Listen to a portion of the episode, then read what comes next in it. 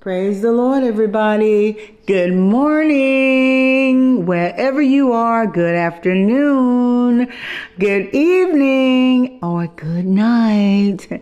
All I know is wherever you are in this world, I just want you to have a good one. Amen. Well, I just want to say thank you for a right now God. Thank you for a right now God. Our God is doing it right now. Whether you see it or not, He is doing it right now. Now, whatever that thing is that you've been praying for, and prayerfully, it's an unselfish prayer that's lining up with the will of God. And if that's the case, then He's doing it right now. I just believe it. I just believe He's doing it right now.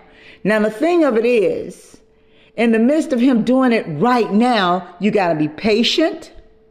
You have to be loving, giving, thankful, content. You have to also know that the Father sees further and he knows what's best for you. But he's a right now God.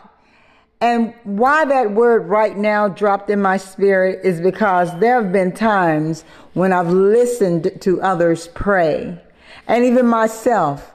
And I'll say, Lord, we thank you right now, or God, right now this, or right now that. And I'll always, and we have that right now type of prayer. Well, I do believe my God is a right now God but it has to line up with his right now will. So the next time you pray and you say, right now, God, think about it lining up with his right now will. Okay? So I hope and pray that you have a wonderful, faithful Friday.